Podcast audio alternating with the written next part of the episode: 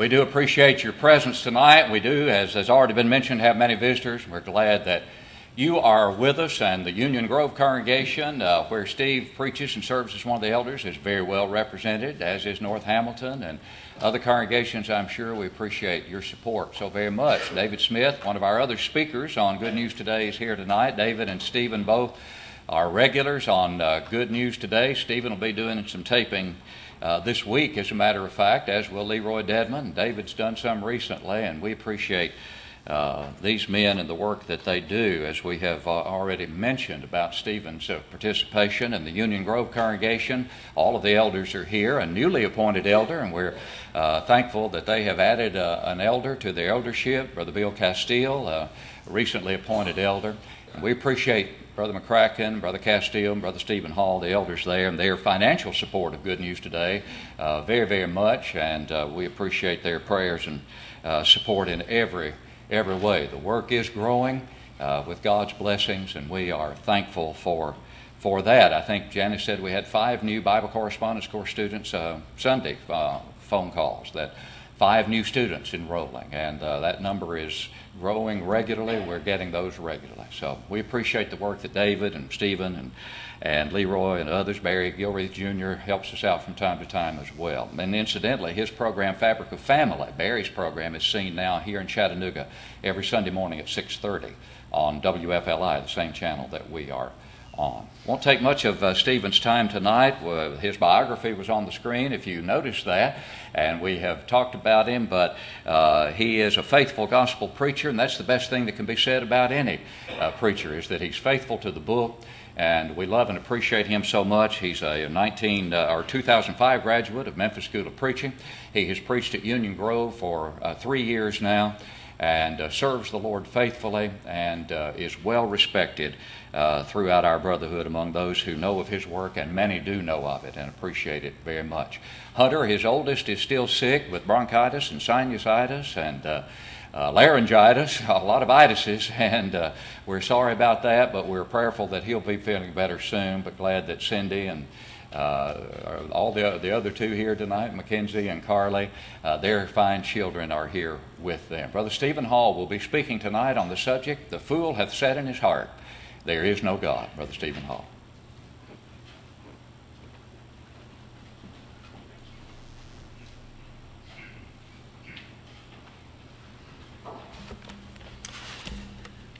Again, what a privilege it is to be able to stand before you this evening. I'm just thankful to the Lord that He has allowed me to have the health and the ability to be able to preach His word. And I am just thankful to be a servant of His. That's truly what we all must strive to be.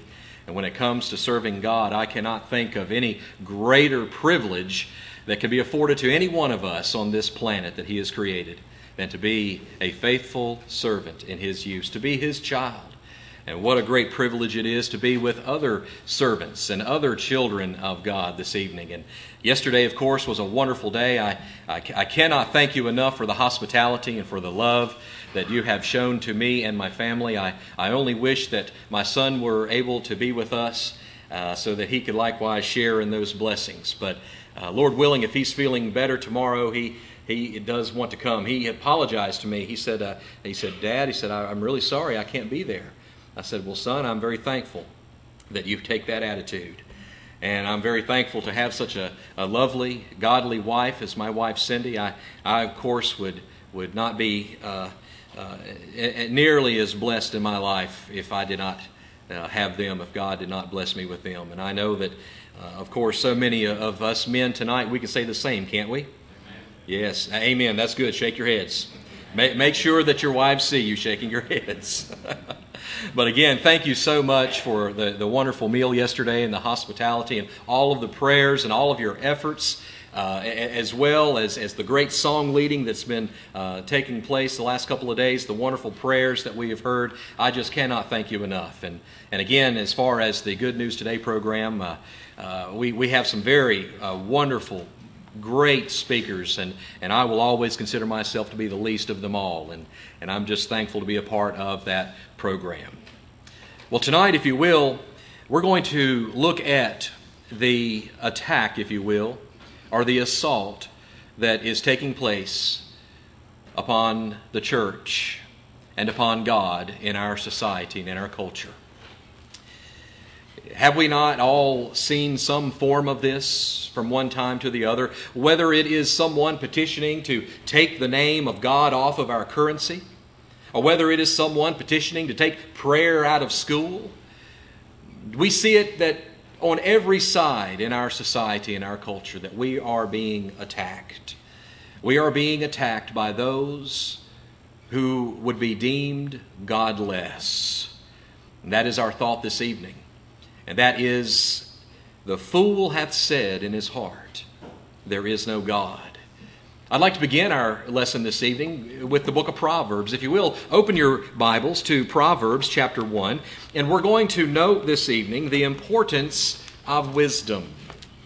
It is always important that we understand the scriptures. It's always important that we rightly divide the Word of God, and it is always important that we allow the Word of God to direct us and to guide us in all facets of life.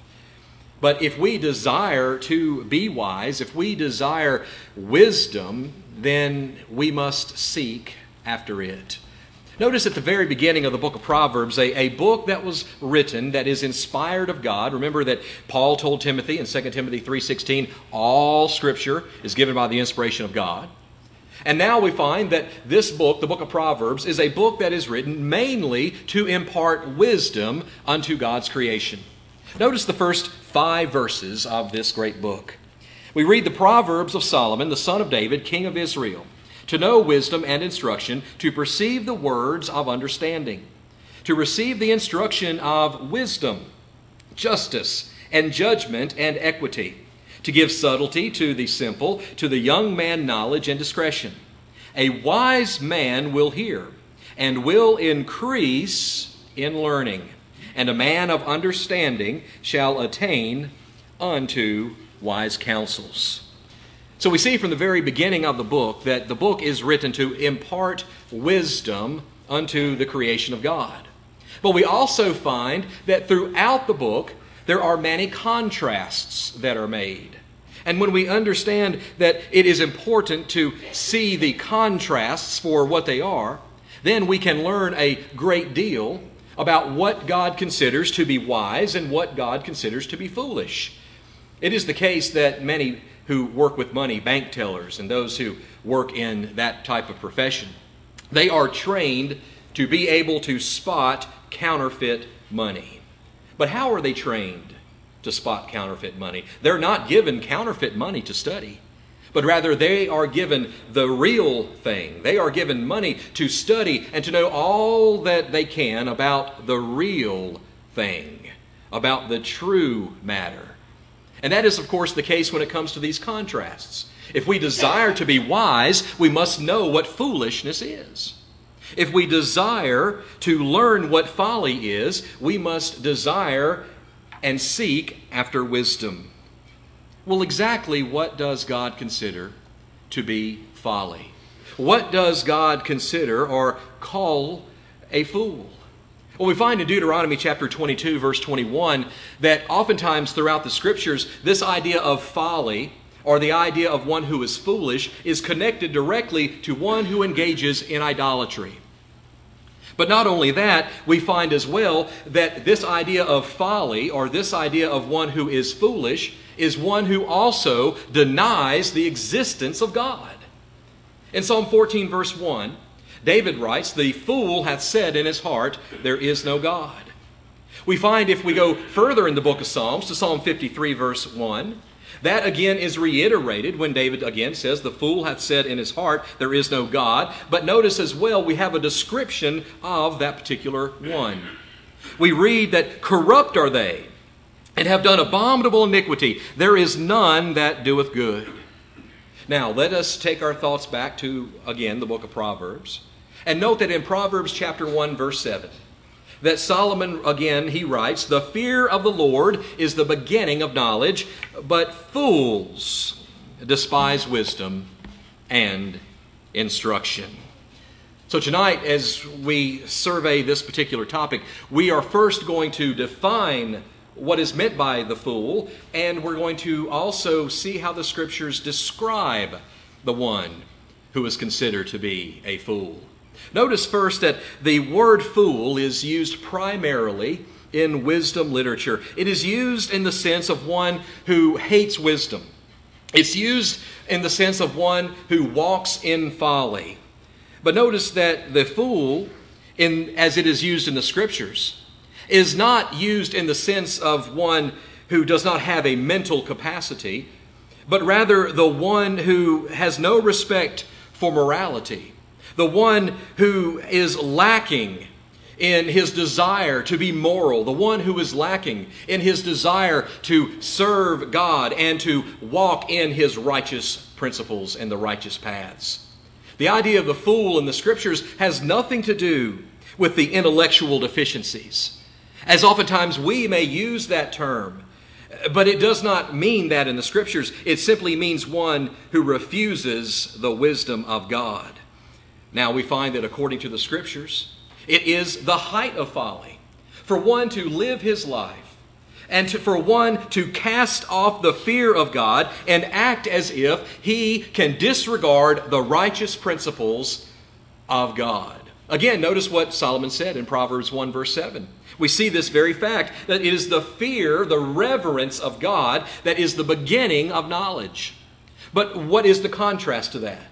Remember, Proverbs is a book of contrasts. So the one who fears or has a reverence for God is the one who will gain and desire knowledge and wisdom.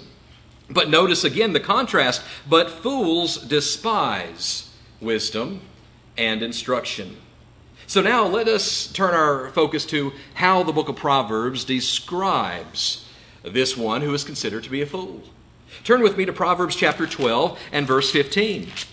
And we see here that the fool is one who is described as one who trusts in himself. I have had the privilege of knowing uh, many business owners over my years. And it is the case that I have met some very humble and very kind business owners that realize that they would have nothing in this world if they were not blessed by God. But I have met other business owners who thought that they had made themselves they thought that they had pulled themselves up by their own bootstraps. They thought that they were the ones who were responsible for all of the good things that has happened to them in their lives. Well, notice that this fool is one who trusts in himself. Proverbs 12 and verse 15. When we read, The way of the fool is right in his own eyes, but he that hearkeneth unto counsel is wise. But notice as well that the fool likewise, that trusts in his heart, is found in Proverbs 28 and verse 26. When Solomon writes, He that trusteth in his own heart is, notice this, a fool. But whoso walketh wisely, he shall be delivered. Again, we see the contrast here between the wise one and the foolish one. So the fool trusts in his own heart, but notice also the fool is deaf to instruction. We just read that in Proverbs 1 and verse 7. The fear of the Lord is the beginning of knowledge, but fools despise, they shun, they hate wisdom, they hate instruction. And therefore, a fool will die because of this lack of instruction. He will die because of this lack of wisdom. Notice, if you will, in Proverbs 15 and verse 5. Again, Solomon writes concerning uh, uh, this particular idea that a fool is deaf to the instructions of his father. A fool despiseth his father's instruction, but he that regardeth reproof is prudent. I always think of what Mark Twain said when he, at the age of, when he wrote uh, later on in his life, he said at the age of 17, his father was an unlearned man.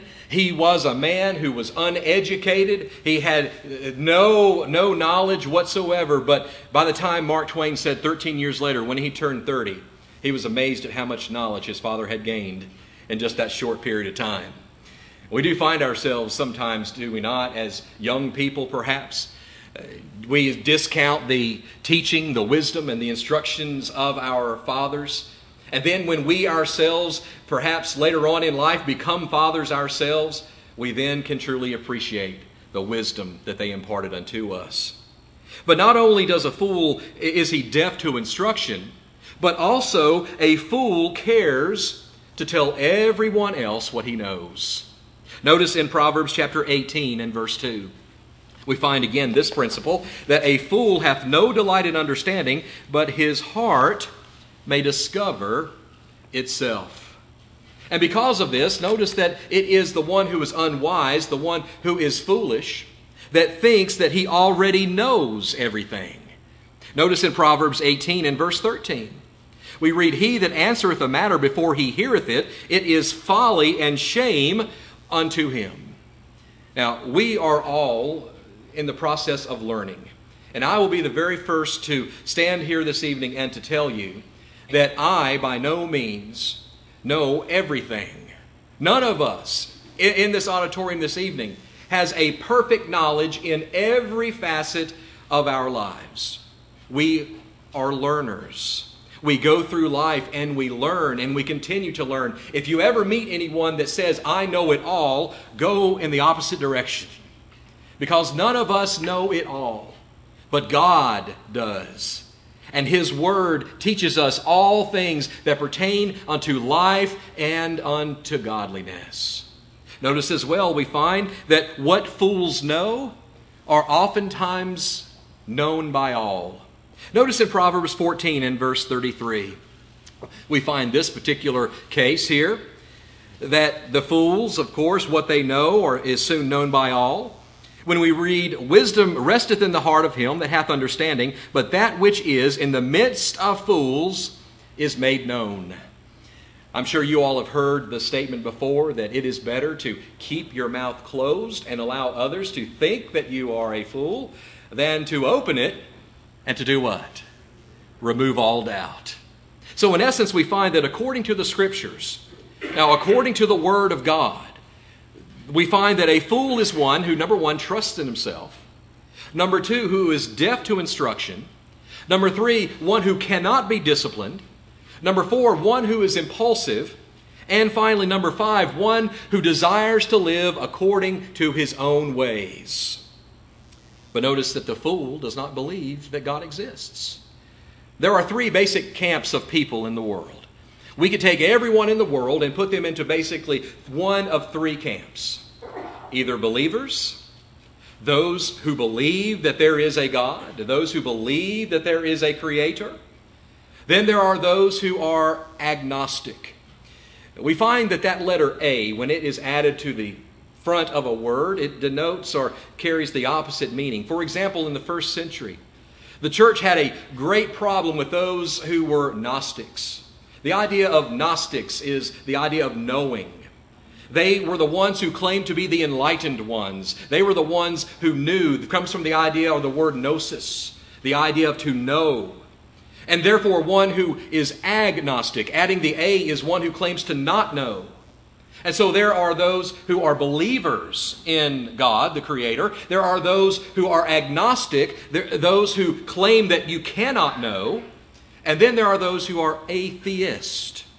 And notice again, we find that letter A. The word theist, or theism, dealing with God. The idea of atheism states that there is no God. But, brethren, we must be reminded that Christianity is not based upon fiction. It's not based simply upon feeling or emotions. Christianity is based upon logic, based upon fact, based upon evidence, and it is based upon reason. And so, as we understand this, we must also realize that there are only one of two choices. There either is a God or there is not. There either, of course, is theism or there is atheism. There can be no mixture of the two. There is a, the law of the excluded middle. It is either one or the other. There is either a God or there is not a God. Well, brethren, I believe as we are going to note in just a few moments, we're going to look at a lot of the evidences that the Scripture gives for the existence of God and our belief and our faith in God. But notice that the atheism, or atheism, the atheist, he has a lot of troubles concerning his beliefs. First off, the atheist cannot explain morality. Just for a moment, think, if you will, a world that has no morals. Think of a world that is not governed by any sort of law. Think of a world wherein might makes right. You see, if there is no God, then there is no moral lawgiver. And therefore, you and I would be free to dictate or choose whatever morals that we see fit. And you see, the atheist, of course, cannot answer this particular argument. If there is no God, then there is no moral lawgiver. Therefore, the assertion of the, that the strongest are the ones who will rule, that might will make right, and without morality, even such things as murder or killing the innocent is not wrong. A very noted atheist by the name of Tom Warren, he made the statement in regards to this when he was confronted with this argument about morality and his words perhaps will shock you tonight. He said this. He said that stepping on a cockroach and killing a, in a child is virtually the same. You see, that is the very core of atheism. The idea that atheism cannot explain morality, but likewise there is a sense of oughtness.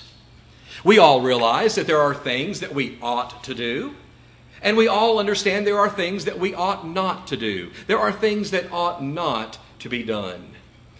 We find that in world after World War II, during the trials uh, at Nuremberg, that this was one of the greatest uh, uh, cases that the prosecution had presented. It was, of course, Germany who was being tried, and, and they took the position that they were a, prov- a, a, a, country, that they, of course, had their own laws, that they could set their own laws, that, that they, of course, were prominent in, in that effect, that, that they could, because they were a, a country, they had the authority to set their own laws, and no one else could judge them. No one else, they said, had the right to come and to tell them that the laws that they have set forth were wrong. But notice what the prosecutor, Robert Jackson, set forth in his arguments. During World War II, he said that there is a higher law, a law that transcends, notice, the provincial and the transient. Now, what law is that? That is the law of God. Again, if there is no God, there is no moral lawgiver, and there is no morals.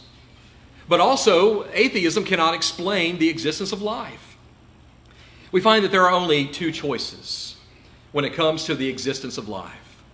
Either life came from God and was created, or life did not come from God. Now, if life did not come from God, then what are we left with? We are left with the assumption that the universe created itself. We are left with the assumption that man came from chaos Perhaps you all are familiar with the basic premise of evolution. When I was attending school, it was said to be 4.5 billion years ago that the earth, of course, or the universe came into existence. But I've found here recently that that, that age is, of course, becoming older. Now, why is that? Why are scientists continually changing the age of the earth? They are doing so because they need to fit in their own theories. They are doing so in order to present their own thoughts and theories. And therefore, what do they need to do? They need to make the earth continually older and older and older. But there is a great problem with this. You see, it is the case that science, of course, teaches us that life cannot come from inanimate matter. If matter, of course, is the creator, then matter is eternal. But matter is not eternal. Now, how do we know this? Well, we know this from what is known or called the law of thermodynamics. The idea of thermodynamics is the study of energy. Now, scientists, of course, have concluded that the first law of thermodynamics states that energy cannot be created nor destroyed. It simply just changes form. The second law of thermodynamics simply states that the energy, as it is used, becomes more unstable and it begins to wear down. It begins to break down and it becomes more unusable the more that it is used. An example of this would be let's say that you were to go out and buy a brand new car tonight. You were to go out and buy a 2014 or 13 car uh, right off the showroom floor. Take that car and go and park it in the middle of the field. Come back 10 years later. You haven't physically touched the car. You haven't driven the car. No one has been in the car. Nothing has, has uh, as far as, as the human hands have touched it. But what is going to be the condition of the car? It's going to wear down. It's going to wear out, just like our clothing. Our clothes, it wears out over time. Now, does the Bible say anything at all about this particular law? Yes, we find it. We find it in Hebrews chapter 1, beginning in verse 10. Go there with me, if you will. As we understand this, this basic principle that if the universe is winding down, if the, if, if the things that exist are wearing out, then at one time it had to be wound up. And who did that winding up? God.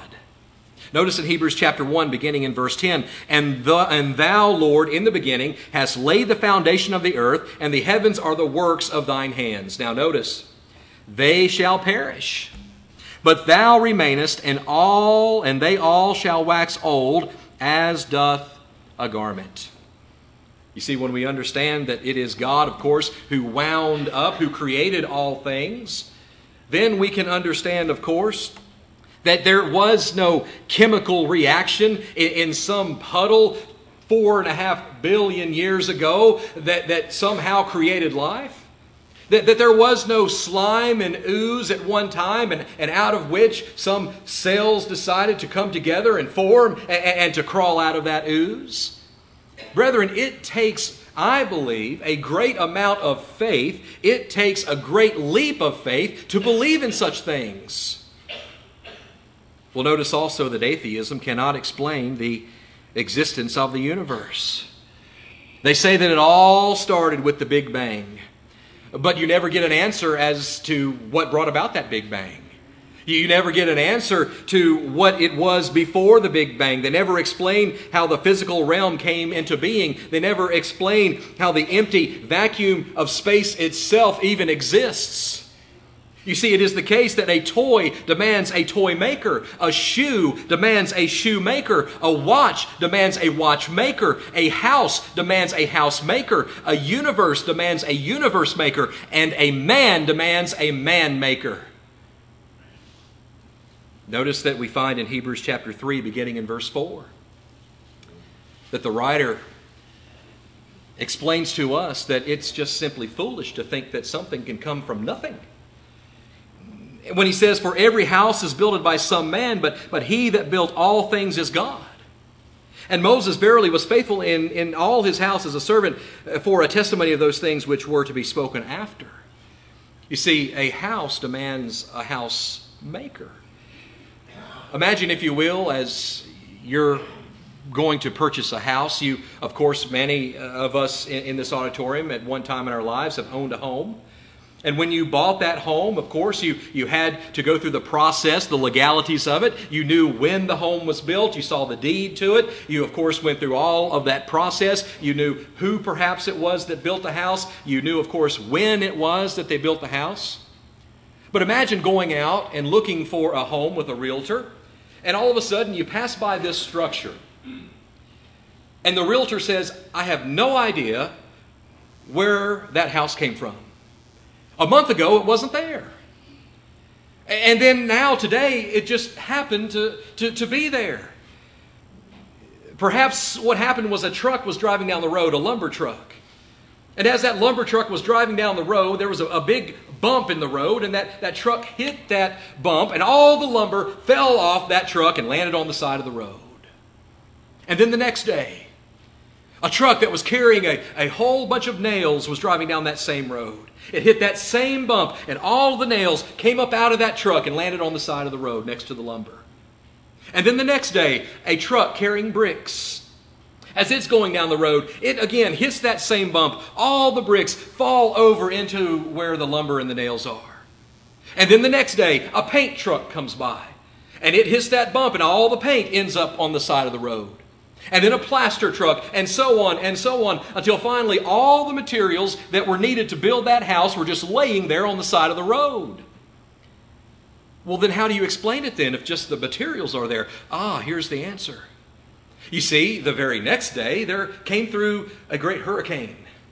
And these, this, this great hurricane ended up picking up all of this material the wood and the nails and the brick and the plaster and, and, and everything. And it started swirling around. And, they, those materials started banging against each other and hitting against each other. And this hurricane was so great, it just went on and on for, for three or four days until finally that house was created. What's the difference?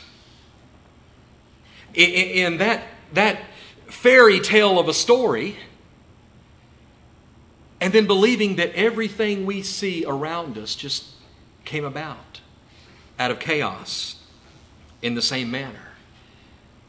You see, we find that the God of the Bible is the only adequate cause for all that we see.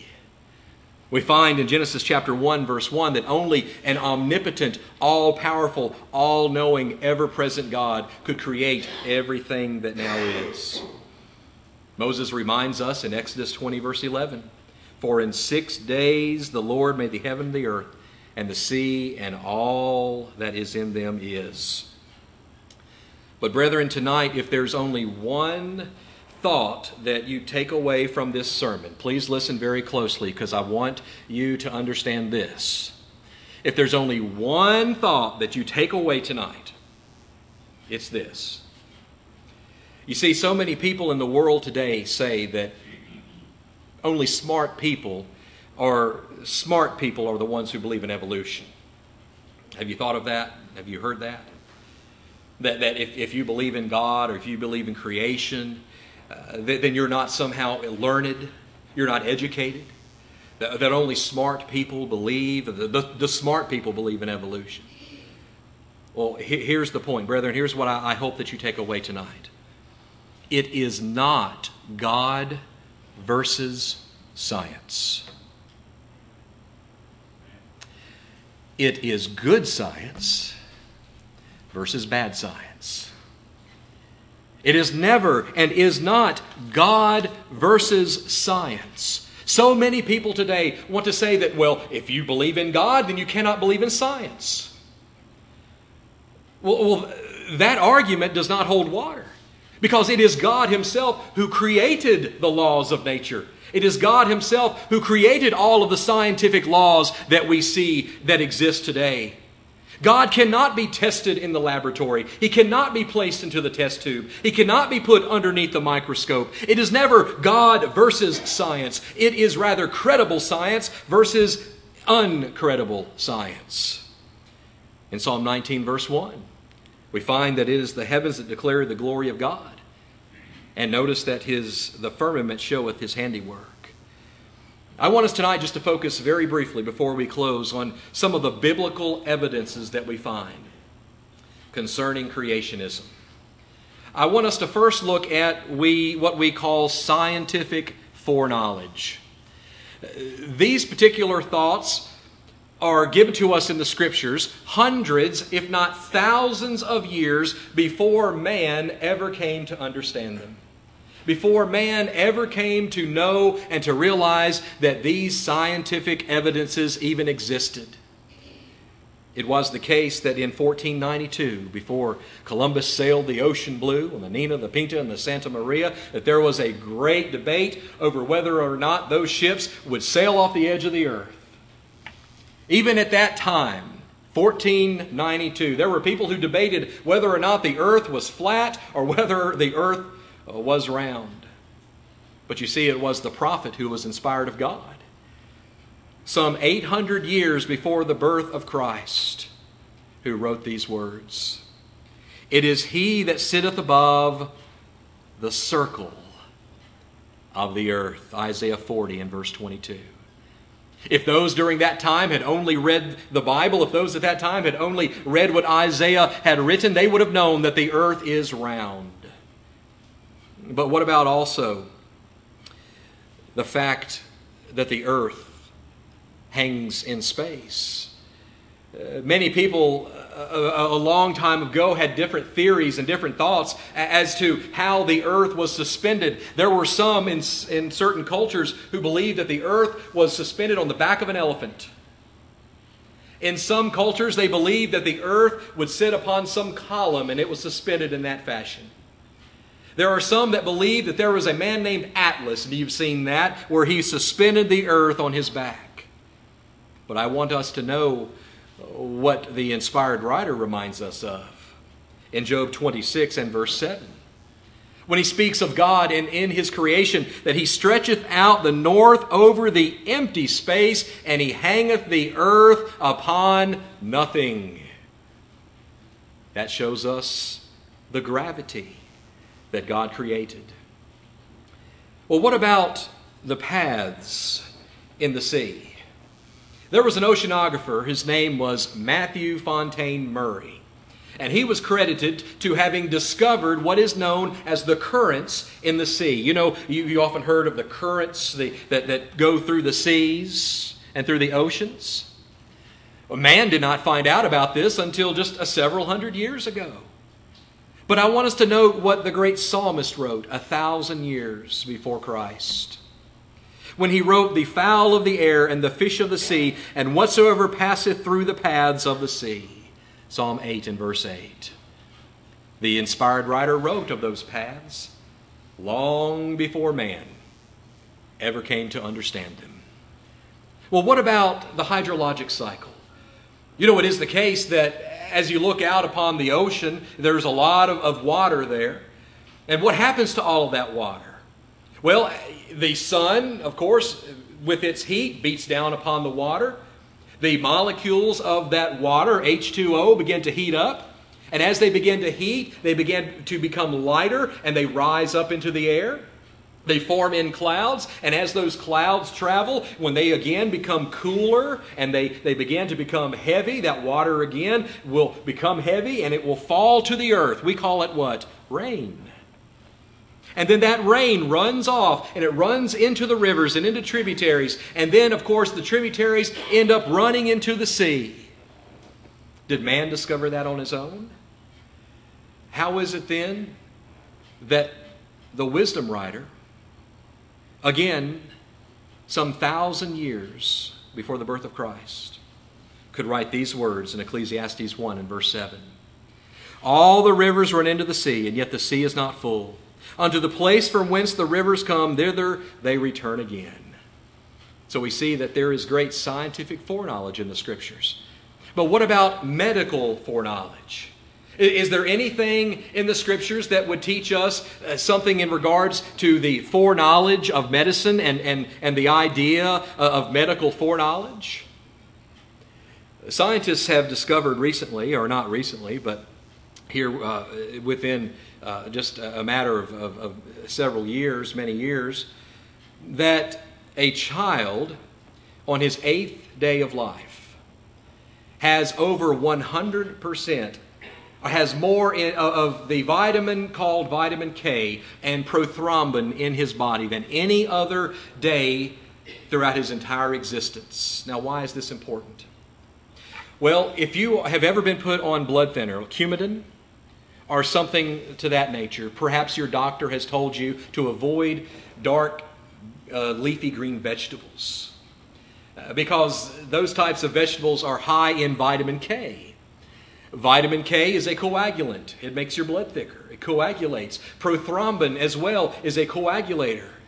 And on the eighth day of, of a child's life, those uh, two matters, vitamin K and prothrombin, are at their highest level than in any other time of our lives.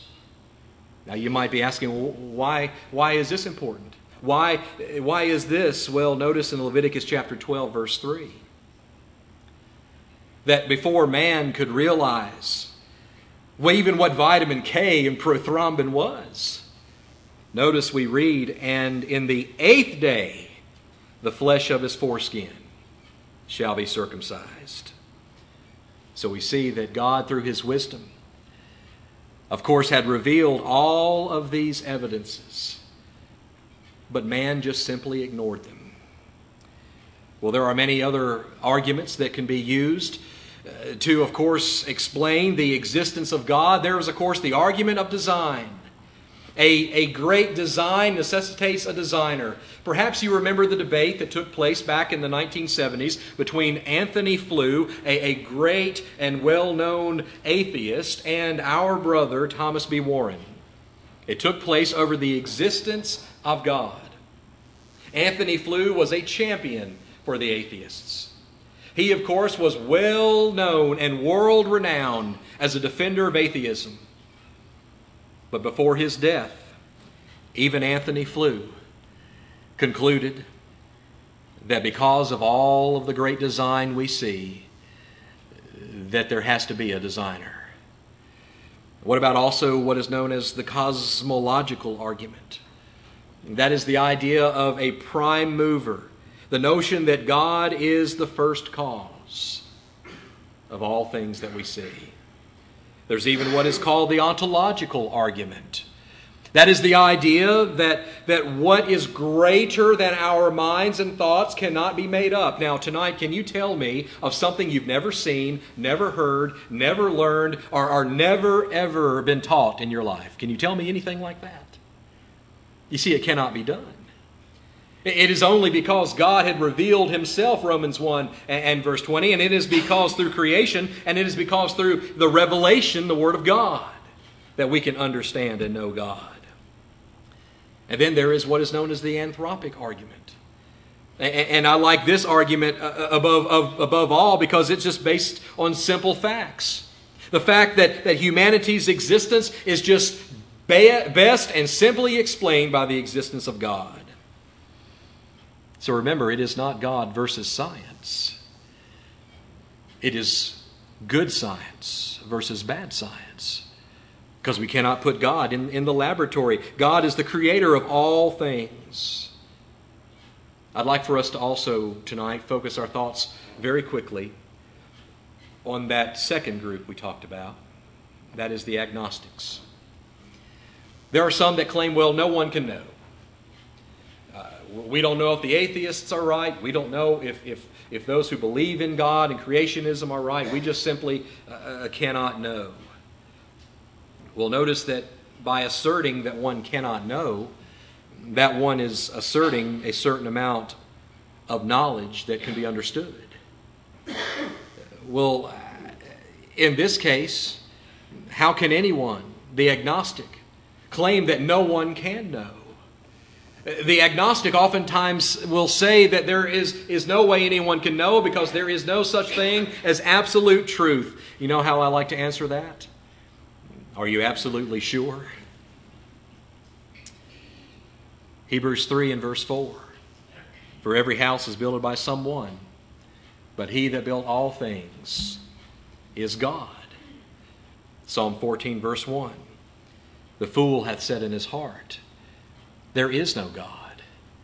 Atheism cannot explain away morality. Atheism cannot explain away the existence of life. Atheism cannot explain away the existence of the universe. The only conclusion that can be drawn is that everything was created by an all powerful, all knowing creator and sustainer, God in heaven. And notice the word tells us that the Word was the agent through which all things were created. John reminds us of this when he says, In the beginning was the Word, and the Word was with God, and the Word was God. The same was in the beginning with God. All things were made by Him, and without Him was not anything made that was made. And in him was life, and that life was the light of men. The light shineth in darkness, but the darkness comprehended it not. That idea, again, of, of the darkness not comprehending the light does not refer to someone who cannot understand because of, of a, some sort of intellectual uh, uh, disability. The idea of the, the darkness not comprehending the light is that the darkness did not want to know the light. And therefore, we see what has come about.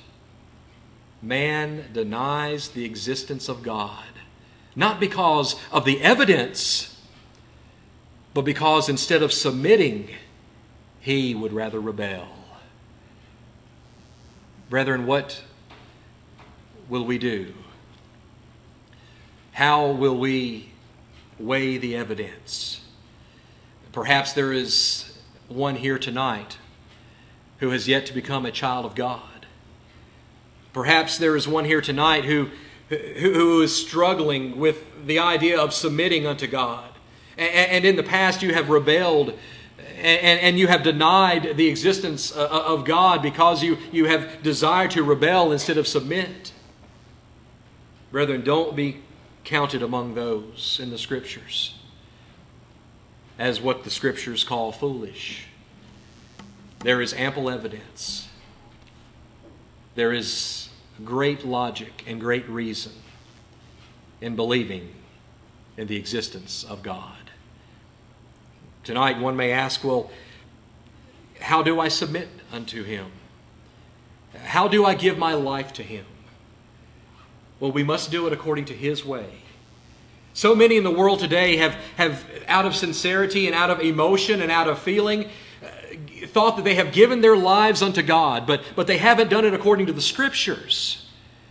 You see, it's important that we, we submit our, our very being unto Him, that we give Him our all, that, that we, we become His and, and, and we become His child, but we must do it His way.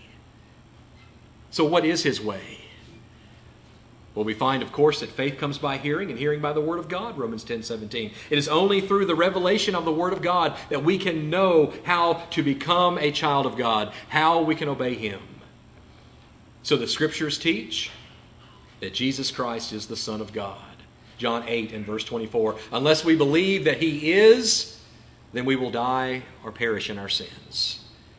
So if we then understand that God created all things and that Jesus Christ is His Son, His only begotten Son, and that He is our Savior, then we must obey what He has commanded us to obey. And what has He commanded us to do? He's commanded us to repent of our sins. Repentance is not just simply being sorry. Repentance requires a complete change in direction. That is to say that, that we're going down one road, and then when we repent, we turn around, we change our lives, and we're now headed in a new direction. A change of mind that leads to that change of life. And then once we repent, then we, like the eunuch in Acts 8, verse 37, can make that great confession with our mouths that we believe that Jesus Christ is the Son of God. And upon that great confession, we can be baptized for the forgiveness of sins. Acts 2 and verse 38. I like again what Ananias said unto Saul when he said, Why tarriest thou? Arise and be baptized, washing away thy sins calling on the name of the Lord. Perhaps there is one here tonight that needs to do that. You need to arise. That is to say, when we sing the invitation song, come forward. There will be, I will be here, Brother Dearman, anyone here will be happy to help you and, and, and do whatever we can. If you have more questions, to study with you further. But tonight, if you're ready to become a child of God, then just come forward. Or perhaps there is one here tonight that is a child of God, but you've wandered back into the world.